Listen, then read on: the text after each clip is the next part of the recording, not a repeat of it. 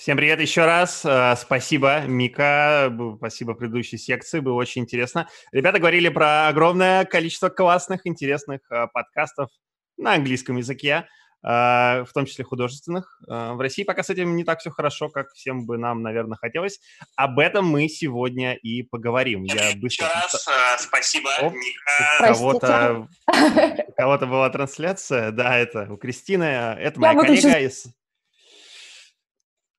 в общем, я быстро всех представлю, а дальше ребята чуть-чуть коротко расскажут про свои проекты. Э, человек, которого я вечно перебиваю на рабочих планерках, это Кристина Крыжановская. А человек, который в космосе, э, это Гош Свиридов, автор «Сладкой плазмы». А, и э, Женю вы уже сегодня видели, Евгения Бабушкина, на нескольких сессиях. А, Евгений у нас сейчас занимается подкастами Батенька, Батенька Давы Трансформер, а, он автор «Темной материи» и ведущий, а до этого занимался Глаголев FM.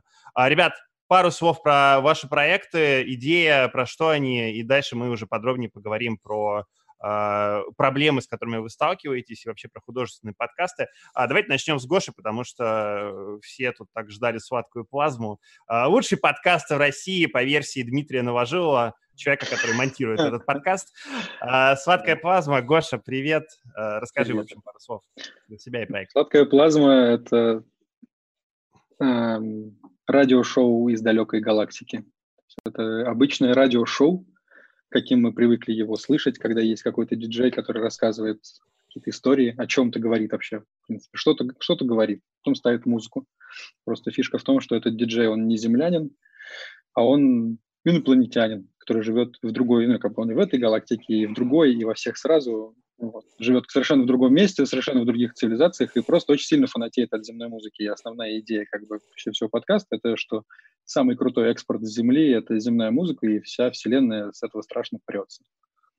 Вот, примерно так можно описать сладкую плазму. Супер, спасибо, Крис. А, давай теперь ты. Привет, а, я продюсер подкаста «Без срока давности. Дело Джека Потрошителя». И, как понятно из названия, это аудиосериал про делишки Джека Потрошителя и попытку узнать, кто такой Джек Потрошитель, потому что подозреваемых было много, а, дело так и не раскрыто, и были какие-то яркие персонажи еще, которые, собственно, вели это дело или участвовали в нем. И мы с командой решили, что мы хотим в этой истории тоже покопаться а, и сделать такой аудиосериал художественный а, про викторианскую эпоху, про Лондон туманный, вот это вот все. Вот. Просто художественная история про Джека Потрошителя. Вот. Супер. А, и Женя, выбирай, какой свой проект ты будешь описывать. У тебя их много. Э, да, у меня сразу три художественных проекта, но мой любимый это, собственно, «Темная материя», потому что это э, художественный подкаст, который маскируется под э, журналистский. А, это многосерийный проект про то, как внешние обстоятельства влияют на людей. Я записываю для этого проекта там десятки интервью про то, как люди, не знаю, живут в странных местах или организуют свою жизнь как-то по-странному. Э, но дальше я выстраиваю это в абсолютно авторское высказывание, ну, как в пьесе или скорее в э, длинном рассказе. Так что получается вот каждое, э, героем каждого в каждой серии подкаста являюсь, прежде всего, я сам как автор этого подкаста. Довольно сложно, но вот так вот все устроено. А, дорогие зрители и слушатели, если вы вдруг не смотрите, а только слушаете, в чатике на YouTube а, есть все ссылки на эти подкасты. Прямо сейчас сходите, подпишитесь. А, наш Эдуард э, пришлет их в ближайшее время. А, давайте тогда сразу перейдем. Вот, э, наверное, может быть, я тебя, Жень, спрошу об этом. Как ты пришел к этой идее этого подкаста? Потому что с разговорниками более-менее обычно понятно, да, у людей есть какая-то тема, которая их волнует, может быть, это тема, в которой они более-менее разбираются, у них есть какая-то экспертиза, ну и в какой-то момент они э, хотят этим поделиться. А вот как ты пришел к идее художественного подкаста и почему то, что ты хочешь рассказать, э, ты пытаешься именно через вот такой необычный для подкастинга формат выразить? Ну, во-первых, потому что я писатель, я пишу рассказы. Вот у меня вышла новая книжка, здесь могла быть ваша реклама, «Пьяные птицы, веселые волки». Покупайте или украдите ее, она отличная. Вот, э, потому что такой способ, э, художественный способ э, осмысления мира самый для меня органичный, и потому что я аудиал. Мне важно, чтобы художественное слово звучало, Оно очень мало сейчас звучит, рассказы, там, романы, которые пишут современные писатели, совершенно неудобоваримые для уха, пьесы э, отличные, но это все-таки очень-очень нишевая вещь, никто не смотрит современную драматургию, к сожалению. А подкасты на волне, и я решил поэтому э, их атаковать. Э, но на самом деле изначально мы планировали это делать, ну, как обычный документальный подкаст, там, серия интервью, э, интервьюер, который анализирует как-то, но потом оказалось, что гораздо интереснее это организовать по художественному принципу, гораздо интереснее рассказывать э, какую-то свою собственную историю, доставая этих людей, вот как э, как кукол из, из ящика, как вот кукловод достает. И это при этом это не неуважение к историям этих людей, это просто вот так вот организована информация. Я как бы тотально контролирую все в подкасте, и эти голоса этих людей звучат как будто, как будто они в моей голове. Вот так. Крис, ты делаешь и документальные, и разговорные, и художественные подкасты. Э, расскажи, чем поиск идей для художественного подкаста отличается от всего остального, и где вообще эти идеи брать, э, с чего начинать? Слушай, а мне сложно а, сказать, где брать идеи для художественного подкаста, потому что художественный подкаст у меня только один а, пока что, и он у меня пока не развился в продолжение, потому что был план, что без срока давности это будет большой-большой такой сериал, который будет а, как бы а, сезонами рассказывать а, про разные кейсы, про разных персонажей, а, поэтому пока сложно сказать, где брать идеи. То есть у меня есть одна большая идея, которая родилась еще там полтора года назад, и я планирую к ней вернуться. Вот. А про документалки и разговорники все гораздо проще. вот. Тут э, вообще изначально э, даже художественный подкаст и без срока давности родился из того, что я когда пришла в подкастинг, меня раздражал разговорный жанр, потому что его было очень много, и мне самой, а, как слушателю, было нечего потреблять, потому что это либо для меня было переливание из пустого в порожнее, да, то есть кухонные разговоры, как я их воспринимала тогда, а, и малая толика экспертизы, а, документалок крутых, они только появились примерно во время с моими документалками, вот, а художественно я очень люблю фикшн и в литературе, и в любом другом контенте, вот, и я хотела сделать именно фикшн. И идея, которую мы выбрали, она была очень на поверхности, потому что мы хотели true crime, но пока мы будем искать идеи, мы очень долго в этом копались и поняли, что у нас чешутся руки, надо делать срочно, и мы взяли то, что очень близко лежало и нравилось мне и сценаристу, и поэтому как-то мы не очень долго искали идею на самом деле. Мы, мы скорее больше погрузились сам продакшн, в сценарий и так далее. То есть мы здесь как бы нашли кайф процесса, вот, а идею мы схватили первую попавшуюся, грубо говоря. Угу. Женя воспоминал качественную литературу прошлого. Мне кажется, что «Сладкая плазма» нас отсылает во времена Рэй Брэдбери, Шекли и Гарри Гаррисона и других о, моих любимых о, это так научных э, писателей. Гош, расскажи, а откуда вы, выросли ноги-то у «Сладкой плазмы»? Как идея? Ну, как бы ноги, не знаю, откуда выросли на самом деле. Я просто очень люблю музыку с детства и астрономию тоже с детства люблю, и астрофизику. А потом у меня мама учитель литературы, и я тоже много читал, но потом понял, что, наверное, мои любимые книжки — это научная фантастика, а, и мне очень рано стало хотеться написать какую-нибудь научно-фантастическую штуковину, но поскольку длинный жанр со мной не работает, вот, мне нужен был какой-то короткий вариант. Я долгое время накапливал какой-то материал. То есть едешь в автобусе, слушаешь музыку и думаешь, о, точно, точно, здесь космолет пролетел. Записываешь, а потом думаешь, окей, к чему это приделать? И ни к чему не приделается, потому что все песни разные, и как бы каждый раз, каждый отдельный кусочек, он это свой сам по себе. Вот. А потом я случайно узнал про то, что существуют подкасты, и подумал, о, прикольно, это, кажется, мой жанр, потому что можно делать короткие кусочки, вставлять в них музыку, а еще плюс радио, и вот я работал на радио одно время, и, в общем, как-то все так сложилось, что ну, она должна была появиться. Но это был длинный период, то есть это от момента придумывания названия, например, до момента выхода первого выпуска прошло больше двух лет. Не быстро. Э, Жень, ты, вы, вы в Глаголев FM делали огромное количество подкастов, я даже не знаю. Ты, ты сам можешь назвать эту цифру, сколько у вас было аудиопроектов? Ну, 33 э, на пике. Прикольно. Задница, задница была порвана.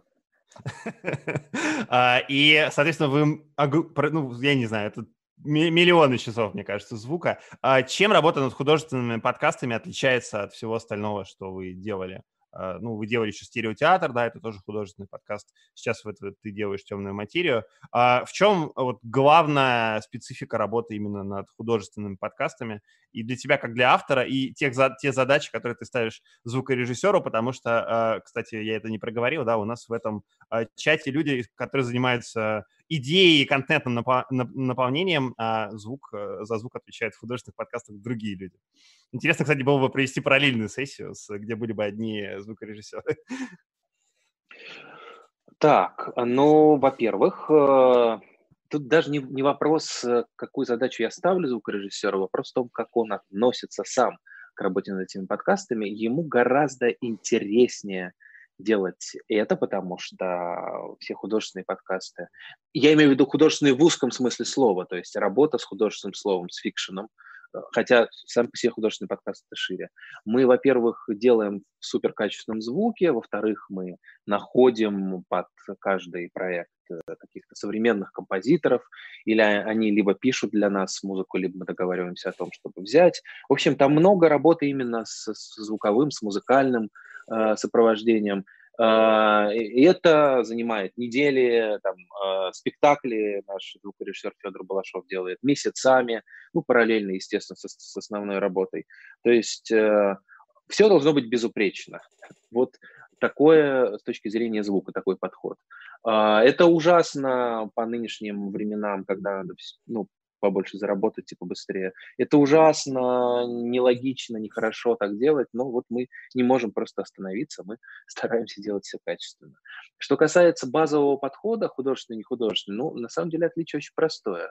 Э, цель не художественного подкаста любого, ну, цель нон-фикшена, э, какое-то новое знание. Мы что-то узнаем, либо каких-то людях, либо о каких-то там событиях, либо о каких-то открытиях. А, финальная цель художественного подкаста – чистое наслаждение и сопереживание. Даже если по ходу дела мы рассказываем о том, что вот э, есть такие люди, которые занимаются сексом там, каждый день э, с десятью партнерами новыми. Или что так если рассказываешь люди... про эту проститутку, что я хочу ее уже номер, пожалуйста. Этому легко сочувствовать. Весь сезон об этом. Все, все, все номера по ссылке в описании к темной материи, все есть. Мы получаем 10% да, с этого всего. Uh, ладно, на самом деле сексуальный труд – это очень тяжелый, мучительный, uh, обесчеловечивающий труд. Вот, дисклеймер. Короче, а, финальная цель художественного подкаста – чистое наслаждение и сопереживание историям, которые мы предъявляем. Э, и то, что возникает какое-то новое знание, новая информация, это, это все не, не так важно. Вот, э, кстати, я хотел сказать э, вот, Георгию Свиридову, что я всегда хотел сделать такой подкаст но мне никогда не хватало, не хватало яиц. Потому что я очень любил, ну, например, альбом там Боуи про Зиги Стардаста и думал, вот есть целый альбом, почему бы не сделать такое радио, такой диджей? Вот, и, и да. В общем, спасибо. Спасибо, что ты не побоялся использовать э, музыку без прав на нее, Гоша. Я в домике. Я, да. я еще хочу сказать, что мне а, в Гошной работе очень нравится, что ты слушаешь выпуск, и там просто у тебя Nine Inch Nails, а потом Ле, Леонид Агутин, и ты такой, боже, это гениально, ну когда бы я еще в каком плейлисте могла бы это замиксовать все. Очень в здорово. моем личном. А, Гош, не будем спрашивать. много. Э, Гоша, не будем спрашивать. Гоша пока делает один подкаст, и второй, над которым он работает, тоже, видимо, художественный будет. А, Крис, поделись своими впечатлениями, пожалуйста. По поводу звука? А, ну, ну, по поводу, да, чем это все отличается вот э, по сравнению с другими более классическими ипостасями в качестве твоей работы как а, продюсера, и что тебе нравится, что тебе не нравится в работе? Такое ощущение, что всем такое ощущение, что уровень погружения и глубина работы, она просто совершенно друго, другого качества. А, и, а, ну, то есть мы делили, а, как вот мы привыкли, да, делить там workflow на pre-production, production, да, пост-продакшн, то тут очень многое вышло за рамки, да, и в pre-production у меня ушла и как бы, ну, работа с музыкой, написание музыки, разработка музыкальных каких-то линий э, и вообще какого-то контекста, который будет звуковой с точки зрения только музыки, вот, и работа со сценарием, и с кастингом, и с режиссированием всей истории на, на, на этапе просто сбора ее и попытки понять, как это все будет собираться. И сам продакшн для меня это был именно звук, то есть саунд-дизайн, монтаж, и это была отдельная сложная работа, когда для себя я поняла, что следующую свою художественную историю я бы хотела делать совместно со, со звукорежиссером, просто сидя вместе и режиссируя эту историю, не отпуская ее, потому что очень сложно это было делать удаленно. А, наш звукорежиссер а, талантливый Никита Алимов, он вообще переехал на тот момент в Ригу, когда мы наконец-то все дозаписали, когда мы все сделали, мы его потеряли из Москвы, и мы продолжили работать удаленно. Это занимало большее гораздо количество часов, чем там даже документалки, хотя в наших документалках много работы со звуком, много всего, и как бы фоновой музыки, и это много чего подбиралось, и согласовывалось, и там видоизменялось, какие-то аранжировочки, что-то еще.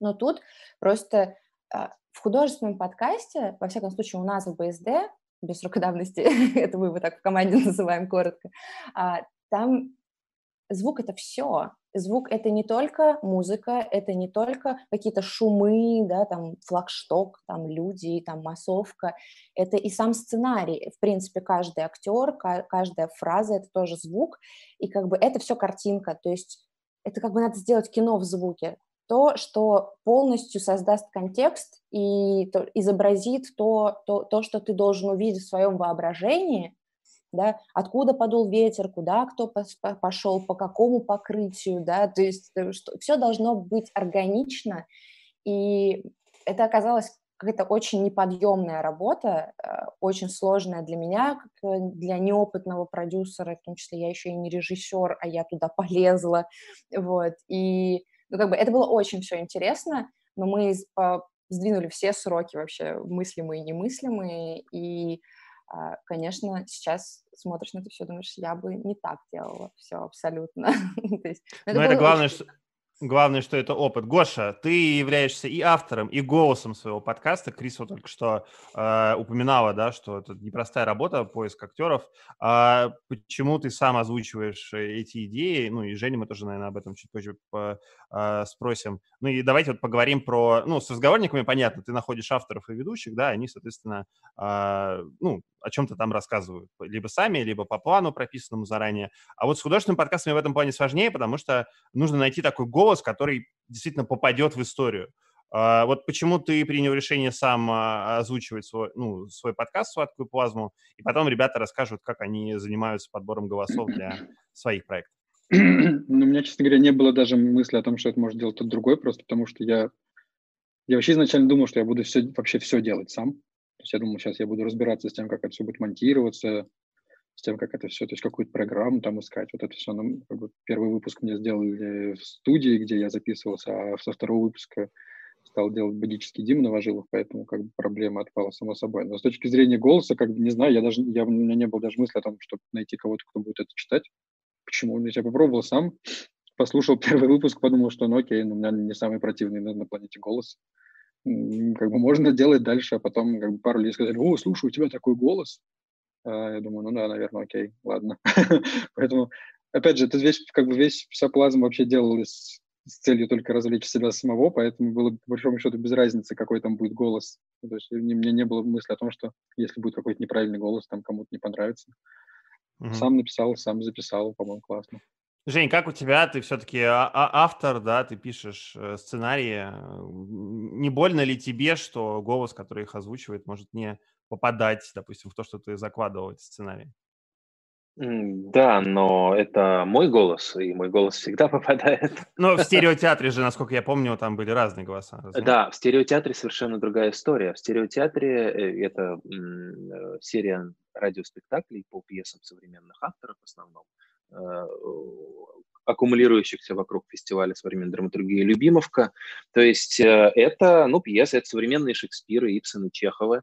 И, естественно, мы подбираем... Ну, это как бы кастинг э, как традиционный. Ты набираешь э, актеров, как набираешь их на спектакль или на кино. У нас есть специальный человек Надя Маркелова, которая э, этим занимается. И, разумеется, в данном случае я не лезу со своим голосом, потому что я просто некомпетентен, я не актер, и никогда им не был. А тут чисто актерская работа. Для подкаста, так называемого подкаста «Сказки для взрослых», где мы э, публикуем э, произведения в основном, короткая проза в основном классические авторы, но иногда и современные, э, я подбираю просто точно так же, как э, менеджер по кастингу а, актеров, в основном э, центр Мирхольда, или там иногда это бывает МХАТ, если нужен МХАТовский голос.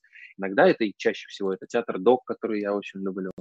Но что касается моего собственного подкаста, я всегда думал, что у меня блеклый, неинтересный, скучный голос, но потом, во-первых, я послушал других подкастеров, а во-вторых, э, а, без обид, вот, мне нравятся некоторые голоса реально, а во-вторых, э, моя жена в меня влюбилась после того, как я рассказал ей сказку, а, и, и я подумал, что, кажется, это надо использовать где-то еще, кроме семейной жизни. Вот и все. Крис? Um, Есть ну, чем поделиться тут? Сколько ты искала голос для БСД, например? Ну, во-первых, у нас очень много голосов, и а, у нас была теория, не знаю, насколько, то есть у меня есть сомнения, насколько она сработала. А, мы решили, что раз у нас такой а, Лондон и это историческая реконструкция, грубо говоря, да, то мы возьмем голоса из российского дубляжа, которые озвучивают известные фильмы, а, и мы пытались к нашим персонажам подобрать вот какой-то такой голос, который будет отвечать. И тут плюс есть же у наших значит, а, актеров а, озвучания еще талант, что они могут еще и несколько модальностей, да, несколько персонажей озвучивать, и мы еще на это сделали ставку, что кого-то мы кем-то закроем, в общем, мы немножечко прогорели на каких-то вещах, вот, потому что это не получилось.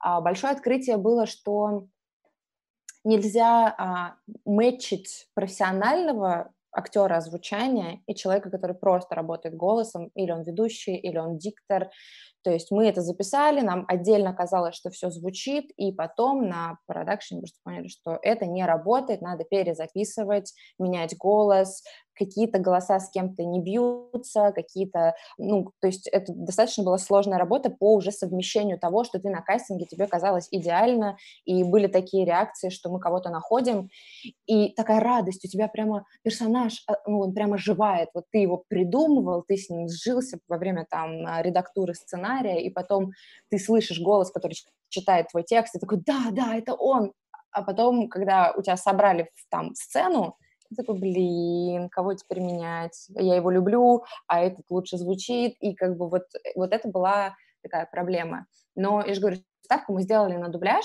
а, и, собственно, это как-то такую, ну, как бы немножечко отодвинуло, сделала дистанцию между историей, достаточно страшной, да, а, и слушателям, потому что мы привыкли воспринимать вот эти зарубежные фильмы, это очень далекое что-то от нас, вот, и очень художественная, и очень как бы такая мрачная сказка, да, как бы, вот, и не знаю, насколько это сработало. Спасибо, интересный опыт. А, вещь, про которую обязательно нужно поговорить, это а, авторское право. И, Гоша, я пересылаю мяч к тебе. Ты спрашивали в комментариях, почему твой подкаст недоступен на Яндекс Музыке. Кажется, а, я да. дал правильный ответ на это. Абсолютно вопрос. правильный. Мой подкаст недоступен ни на одном сервисе, который скачивает выпуски. Потому что там музыка, которая мне не принадлежит. Я реш... пытался решить этот вопрос разными способами. Пока что безуспешно. Я даже общался с российским авторским обществом, но российское авторское общество не знает, что такое подкасты. Вот, о чем оно заявляет абсолютно вообще на голубом глазу. Просто подкасты — это типа как радио, да? Я говорю, да, только оно в интернете, и там оно как бы лежит, его можно скачать. А как, ну, короче, там, в общем, никто не знает, что такое подкасты, тех, из тех, кто работает с правами, и с точки зрения эм, покупки лицензии на музыке, на музыку, ну, то есть, как бы, если, если вас как бы, в какой-то момент ко мне придут и скажут, здравствуйте, мы хотим узнать, есть ли у вас права. Я просто скажу, ой, знаете, у меня там молоко убежало, и больше, и больше меня никто никогда не увидит, в смысле, как бы я перестану просто делать. подкаст. Друзья, скачайте все выпуски сладкой плазмы, чтобы она где-то у вас лежала на жестком диске, на случай, если э, вот эти люди... Заливать на рутрекер просто, знаешь. если эти люди придут Гоше. А, мы делали один подкаст у себя в саундстриме, называется «Загадочное ночное убийство собаки». В его основе лежит одноименное литературное произведение. Ну, то есть мы делали как бы не аудиокнигу, а брали за основу сюжета, адаптировали его под подкаст, и мы сильно вообще, честно говоря, запарились тем, чтобы очистить права на эту историю. Это была очень сложная задача, потому что права у одного издательства это права временные. Ну, то есть мы там в какой-то момент буквально чуть ли не уже в Англию писали э, литературному агенту автора, чтобы, ну, как бы добиться, понять, куда нам вообще идти, что, какие права нам нужны. Нам нужны права на произведение или права там на русскоязычный перевод. В общем, это была супер непростая работа. Гоша, э, хотел спросить, Жень, тебя, вот э, вы, ты говорил, что в стереотеатре брали пьесы, да, известных авторов, вы как-то с юридической точки зрения то, что вы делали, вы регистрировали, а, или это было просто вот там на добрых э, словах э, с авторами оригинальных произведений? Да, это была всегда личная договоренность с автором, то есть, естественно, мы ничего не брали э, слепую. Э, да, и они были рады, потому что мир современной драматургии очень, очень узок, да, и очень узок круг этих людей, и они рады э, реально любой интерпретации э, их текстов, что на сцене, что в аудио, а тут тем более, поскольку мы работали э, при помощи любимовки, э, это такая большая и очень профессиональная тусовка, то само вот это вот слово «любимовка» открывало нам любые двери. И тут я хочу, кстати, к предыдущему э, вопросу вернуться. Вот проблемы Кристины э, мне очень понятны, потому что мы тоже сталкивались с тем, что вот, не смешивать профессионалов с профессионалами, но как это решается? Это решается маленьким легким аутсорсом. А, ты нанимаешь не а, актера на эту роль, актера на эту роль, актера на эту роль, ты нанимаешь режиссера, который сам занимается кастингом и, скорее всего, приходит с какой-то устоявшейся командой актеров чисто под, под проект, и э, все проблемы несогласованности решаются на том этапе. Вот в случае с работой с современной драматургией мы поступали именно так, это всегда классно. Но это вот та моя большая ошибка, про которую я, собственно, вначале и сказала, что я немножечко полезла в художку, не понимая, как это работает, и то, что мне нужен отдельный режиссер. Не режиссер а озвучания, который будет да, работать с актерами, а режиссер, который будет всю картину, произведение держать в голове, и я как продюсер не буду приговорить, ну, приходить и говорить, это не так, э, и это как-то не так звучит, и не могу объяснить, что. То есть должен быть, вот э, я абсолютно в этом уверена на данном этапе, человек, который будет держать абсолютно полностью картину в голове и понимать, какие инструменты для чего он будет использовать, и говорить мне, что я ему должна предоставить для того, чтобы произведение случилось. Это так же, как в театре, это так же, как в кино. Без режиссера эти штуки не делаются. Вот. И это, правда, самая большая ошибка и самый большой промах, который я не учла. А, ребят, у нас остается немного времени, буквально, наверное, еще 10 минут. Э, я бы хотел поговорить про главный вопрос этого круглого стола. Э, почему пока в России не так э, популярны художественные подкасты? Людей, которые ими занимаются, можно пересчитать, ну вот реально хватит пальцев моих рук. А, при том, что, как мне кажется, у нас в России вот эта культура аудиопотребления, по крайней мере, в, Сою... в Советском Союзе точно была потому что количество аудиопостановок, аудиоспектаклей тех самых, да, а, оно огромное. Вот мы как-то обращались к архиву э, Гостелерадио, и там можно найти потрясающие просто аудиопостановки. А, мы там находили очень классную постановку с Михалковым, и там прям даже по тому времени, даже сейчас реально есть неплохой саунд-дизайн, это прям, ну, круто и интересно слушать. Но при этом, если посмотреть сейчас, да, у нас, ну, разговорники — это подавляющее большинство э, того, чего, э, того, что люди потребляют в звуке. А почему так, на ваш взгляд? Кто начнет? Кому Давайте я попробую просто выдвинуть теорию, потому что а, я до сих пор не знаю, честно. Я смотрю на там, количество прослушиваний, и для меня остается большой загадкой, почему, почему ту же собаку, которую я люблю всем сердцем, которая произвела на меня суперсильное впечатление, это делала вот просто потрясающая команда, очень долго, очень дотошно, это супер органично все сделано, и я не понимаю, почему собаку слушают меньше, ну, загадочное ночное убийство собаки, чем моего же Джека. И, и как бы, хотя ну, для меня разница очевидна по качеству исполнения, по органичности, по всему.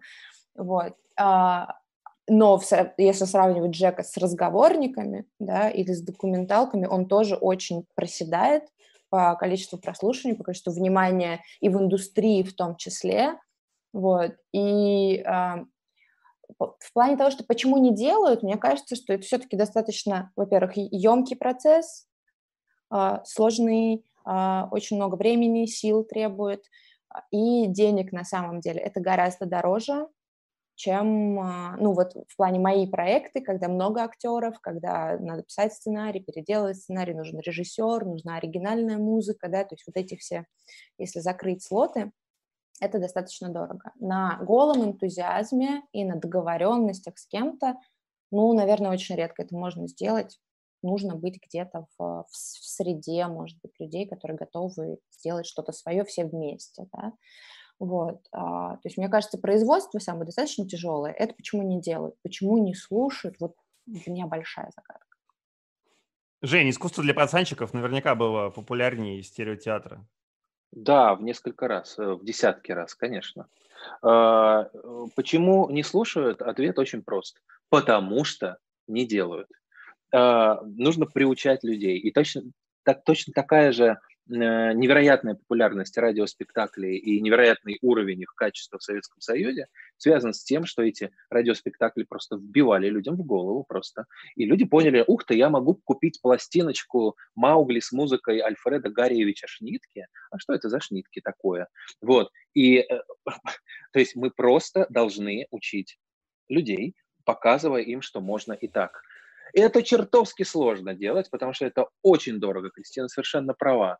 И единственная возможность э, делать это на более или менее постоянной основе, тут Кристина снова совершенно права, быть в постоянном контакте с людьми, которые и так это делают, примазаться к какой-то крутой театральной тусовке или крутой писательской, не знаю, если такие еще остались. И надо это, просто надо делать, иначе мы деградируем, ребята. Я сейчас буду как дед выступать советский. Вот и все. Да, э, наши художественные подкасты слушают примерно в пять раз э, хуже, чем э, наши нехудожественные. У темной материи, например, у той же потолок 12 тысяч прослушиваний. И я не знаю, может быть, до 20 мы это поднимем, но вряд ли больше. Все. Гош, есть что добавить тебе? Ну, я я, конечно, у меня цифра, конечно, в разы, там, в десятки раз меньше и все прочее. Но на самом деле я соглашусь с ребятами с, тем, на, на точ, с той точки зрения, что художественный подкаст делать, конечно, сложнее, потому что много, ну, как много же подкастов, где просто люди садятся и разговаривают о том, о чем им интересно. Ну, то есть просто записывают как бы свой диалог. Это, по сути, не так уж сложно, с учетом того, как бы, что там записывающее оборудование, оно там вот, там, 5 тысяч рублей, и ты записываешься. Вот это, в принципе, достаточно простой порог входа. Для того, чтобы придумать какую-то художественную историю, ну, во-первых, тебе нужна как бы художественная история. Тебе нужен контент. Где его взять, непонятно. Либо брать, вот как Евгений говорит, а, э, какие-то классные штуки современных авторов, с которыми надо договориться, да, но их надо знать для этого. То есть нужно быть эрудированным достаточно для того, чтобы знать о том, что есть такие классные авторы, которые пишут такие крутые вещи. Либо писать самому. Писать самому, как показывает практика, достаточно сложно как бы я сейчас сужу по себе в первую очередь, а, но с учетом того, что я как бы работаю копирайтером уже много-много лет, все равно сложно писать постоянно художественный текст. То есть я вначале надеялся, что я буду выходить там раз в две недели с плазмой, но очень быстро перешел на раз в месяц, потому что просто сесть и из головы написать там даже получается, ну сколько, 17-20 минут текста художественного, это такое, ну это усилие. Вот. Поэтому, мне кажется, просто ну, не все на это способны. И как бы когда человек думает про подкаст, поскольку действительно разговорных подкастов тьма тьмущая, все, когда думают про подкаст, в первую очередь думают про именно разговорный жанр. И Евгений абсолютно прав с точки зрения того, что ну, просто когда, если э, художественных подкастов станет больше, то у среднестатистического слушателя при слове подкаст в первую очередь в голове должна, ну как бы в моем, конечно, идеальном мире, э, в первую очередь должна возникать в голове как, бы, как раз та самая история с Маугли, с той музыкой, которую забыть вообще невозможно. То есть это, это, это потрясающие, классные, как бы, контентные штуки, которые прям вот, ну, они обогащают твой мир. И мне кажется, что когда станет больше художественных подкастов, больше людей будут ассоциировать подкаст не с тем, что типа «Здравствуйте, мы сегодня сели там поговорить про новый гаджет», а вот как раз с тем, что ты включаешь, чтобы погрузиться в какую-то историю, как бы послушать, как окунуться в другой мир. Но для этого, да, надо делать много, много художественных подкастов. Как? Не знаю, я вот один делаю, сложно. Вообще, э, э, я хочу просто немножечко расширить эту проблему, а, потому что какое-то количество времени, которое я там работала в подкастинге, первые месяцы, может, даже первые полгода, у меня ушло очень много ресурсов на то, чтобы объяснять людям, которые даже знают, что такое подкасты, когда ты говоришь, что ты делаешь художку, и они тебе говорят, это же не подкаст. Это что, это вот. радиоспектакль, это аудиосериал, да, да. это же не подкаст. И я объясняла, что подкаст, ребята, это формат, да, это как бы радио в диджитале, это аудио в диджитале. Все остальное жанры. И жанров может быть великое множество, о чем сегодня Сева говорил, да. Это ток-шоу, это разговорник, это интервью, это экспертная какая-то, да, там история. Это может быть что угодно, в том числе и документалка, и документалки бывают разными, и художественный как бы подкаст, да, фикшн и так далее тоже может быть очень разным. И это этого всего в подкастинге должно быть много, это все должно быть разным, и тогда подкасты будут подкасты, а не э, кухонный разговор и, и даже студийный разговор. А мы уже несколько раз сказали во время нашего круглого стола, что это дорого. Художественные подкасты – это дорого. Жень, может быть, поделишься? У Глаголев было много коммерческих проектов, да, и успешно там, монетизировали то, что вы делаете. А предлагали ли вы кому-то и участвовать в художественных подкастах в том или ином виде? И, ну, получалось ли найти какой-то контакт с потенциальным рекламодателем? И вообще, можно ли продать сегодня художественный подкаст кому-то? Очень сложно, гораздо сложнее, чем э, не художественный. В случае с темной материей, которая балансирует на грани, которая имеет признаки их художественного и нехудожественного, это удавалось несколько раз, и мы продавали спонсорство э, в различные, ну там, месяцы, различные выпуски. А в случае с чисто художественным, то есть с, с нашей озвучкой спектаклей и э, с озвучкой пьес и рассказов, нет, ни разу не удалось, хотя у нас до сих пор есть, я считаю, просто гениальный проект, есть пьеса «Мой друг Алиса», она называется, про женщину, которая настолько одинока, что подружилась, собственно, с этой самой Яндекс Алисой. Эта пьеса написана не, не по заказу Яндекса, просто ее современный драматург написал. Вот, и мы думаем обязательно как-нибудь продать это Яндекс Алисе, но все как-то не складывается. Вот, и это очень сложно, и я думаю, что это придет ну, где-то через год, и это придет тоже, когда накопится какая-то критическая масса художественных подкастов, и клиент – достаточно консервативный клиент у нас пошел, а, клиент привыкнет, что да, там тоже можно давать рекламу. Крис, а, расскажи, во-первых, у тебя, у тебя просто комбо, у тебя э, подкаст, где убивают людей, как бы, у тебя художественный подкаст. А, вот расскажи, как можно... У меня еще просто подкаст. Да, и у тебя еще Это самое начало. Как его монетизировать? И еще вот у тебя хотел бы спросить, э, ты как продюсер, вот как тебе кажется, насколько э, с точки зрения контента, да, можно менять художественную идею под, э, допустим, рекламодателя, чтобы у тебя в твоем художественном подкасте, а, ну, мы знаем примеры там на, на Западе, да, как это устроено, чтобы у тебя в художественном подкасте как-то нативно интегрировался потенциальный рекламодатель. Вот как ты на это смотришь и, ну, про БСД тоже расскажи. Слушай, а, ну, во-первых, БСД нам продать не удалось, и интегрировать кого-то в него тоже не удалось, потому что у нас действительно очень консервативный рекламодатель, который а, не готов связываться ни с подкастами, ни с художками. Но если это все его еще как-то можно убедить, то встраиваться в контент, э, я не знаю, репутационные риски они там предполагают или еще что-то, с убийствами, да, с кровью, с чем-то таким, даже если это очень художественно и не в лоб, а, клиент не готов. А, и тут уже переубеждать достаточно сложно. А, была у нас попытка с алкогольными брендами, но тут другие сложности возникают. То есть ребята уже готовы платить, они готовы как бы достаточно быть лояльными, но мы уже как бы несем риски, которые мы не понимаем, как их строить, как это сделать грамотно, потому что у нас куча запретов да, и так далее. Вот.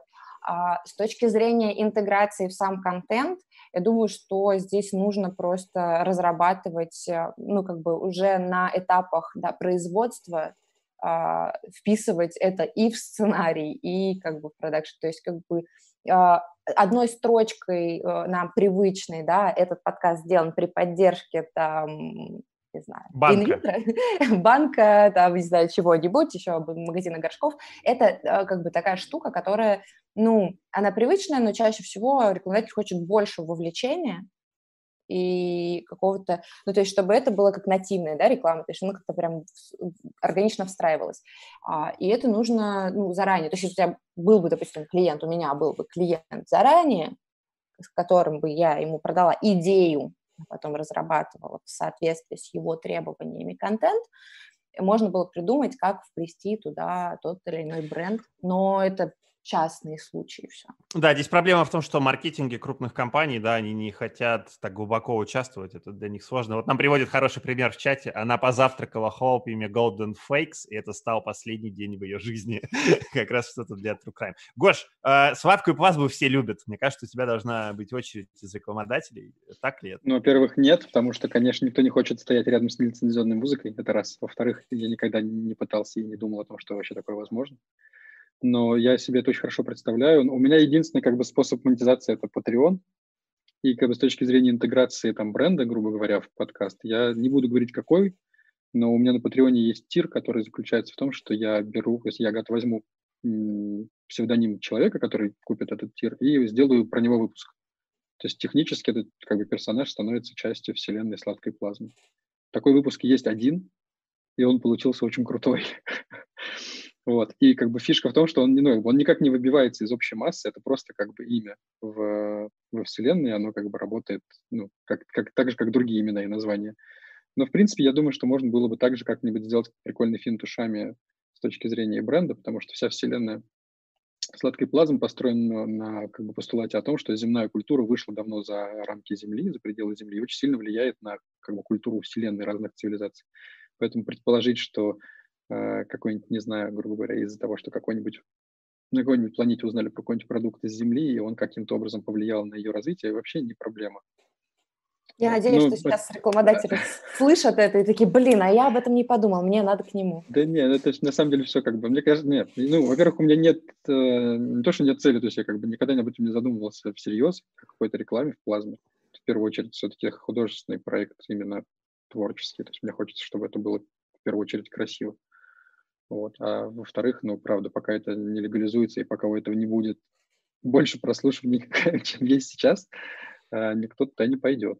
Может быть, оно и к лучшему, на самом деле. Ну, То есть у меня нет цели зарабатывать деньги с помощью сладкой плазмы. У нас же просто тоже цель не стоит прямая зарабатывать на чем-то. Мы хотя бы продакшн хотим оплатить. То есть тут как бы ну, у нас да. задачи немножечко другие, да. Подкаст, подкасты и зарабатывать, ну, два дня весь фестиваль «Слышь» говорит о том, что, ребят, 10 раз подумайте перед тем, как вы захотите зарабатывать на подкастах. Это немножечко пока не та индустрия. Это правда. А, Гош сказал классную вещь, что э, культура Земли давно вышла за пределы Земли. Я уверен, что, друзья, ваши подкасты, которые вы делаете, уже изменили эту вселенную или какие-то а, далекие уголки галактики в лучшую сторону. На этой позитивной ноте мы будем заканчивать. Спасибо большое. У нас был Гош Свиридов, «Сладкая плазма», Кристин Крыжановская, АК Саундстрим э, и подкаст «Без срока давности», и человек, который очень хочет убежать в лес, Евгений Бабушкин, Глаголев FM, а, Батя Годовой Трансформер, подкаст «Темная материя». Ребята, спасибо большое, было очень интересно. Меня зовут Сергей Пихин, это фестиваль «Свыш», он не заканчивается, он продолжается. А, после нас будет э, очередной круглый стол, где будут говорить про зарубежные подкасты, а, и будут говорить о том, как эти зарубежные подкасты рассказывают о России. Это будет сложная секция на английском языке, но я уверен, что вы крутая аудитория, вы справитесь. Э, спасибо, что посмотрели наш круглый стол. Э, Свыш не прощается. Пока-пока. Ну, мы, мы прощаемся, а Свыш нет.